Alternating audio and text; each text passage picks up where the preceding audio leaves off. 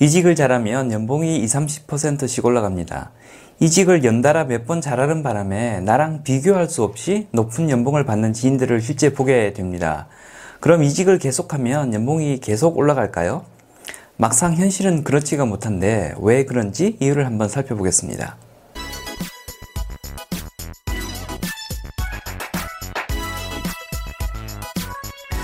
안녕하세요. 장프로입니다. 1, 2년마다 이직을 하는데 이직 한 번 할 때마다 연봉을 20, 30%씩 올리며 계속 이직하는 사람들이 있습니다. 이렇게 계속 이직을 하면 연봉이 끝도 없이 오를 것 같지만 실제 현실은 그렇지가 못합니다. 그렇게 두세 번은 가능한데 계속 되기는 어렵습니다. 그 이유는 연봉이 올라가면서 회사가 요구하는 역량의 종류가 달라지기 때문입니다. 연봉을 올리며 이직하는 사람들은 회사가 필요로 하는 무언가를 잘 하는 사람들입니다. 프로그램을 잘 짜든가 마케팅에 해박한 지식과 경험을 가지고 있다든가 하는 식으로 특정 펑션에 전문성이 있는 사람들입니다. 연봉 인상의 근거가 되었던 특정 펑션에서의 전문성은 대개 본인 혼자만 잘하면 되는 일일 가능성이 큽니다.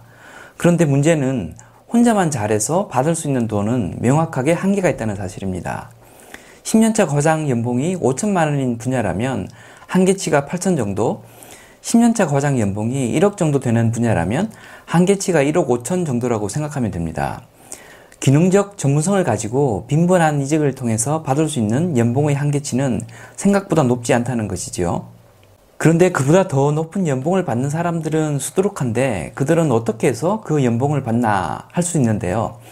기능적 전문성으로 다다를 수 있는 연봉의 한계를 뚫는 경우는 기능적 전문성에다 조직 관리 역량이나 인맥 같은 인간 관계와 관련된 역량이 덧붙여지는 경우입니다.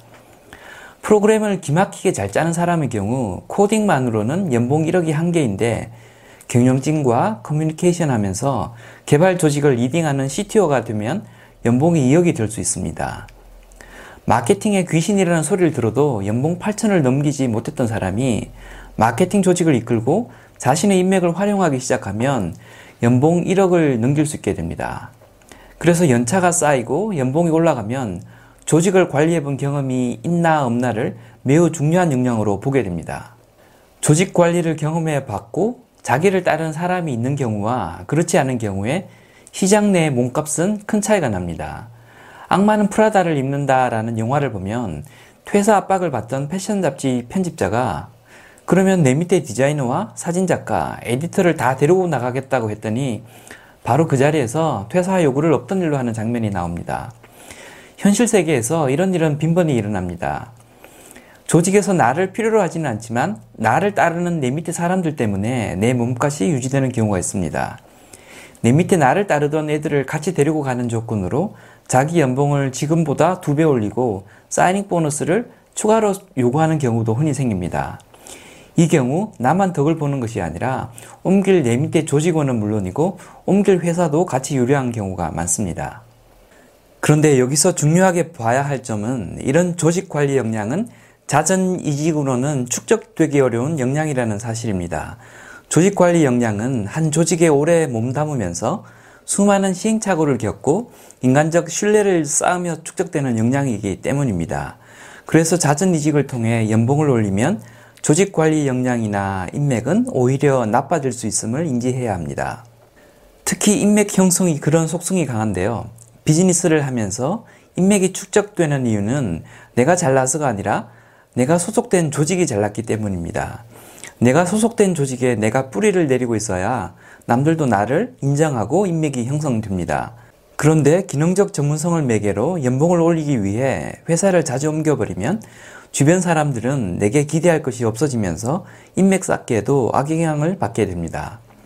그래서 이직은 내 적성에 맞는 회사나 성장성이 있는 산업 분야를 찾는 수단으로 사용하시는 것이 좋고 연봉을 올리는 수단으로 사용할 때는 가급적 제한적으로 사용하는 것이 장기적으로 유리할 수 있습니다.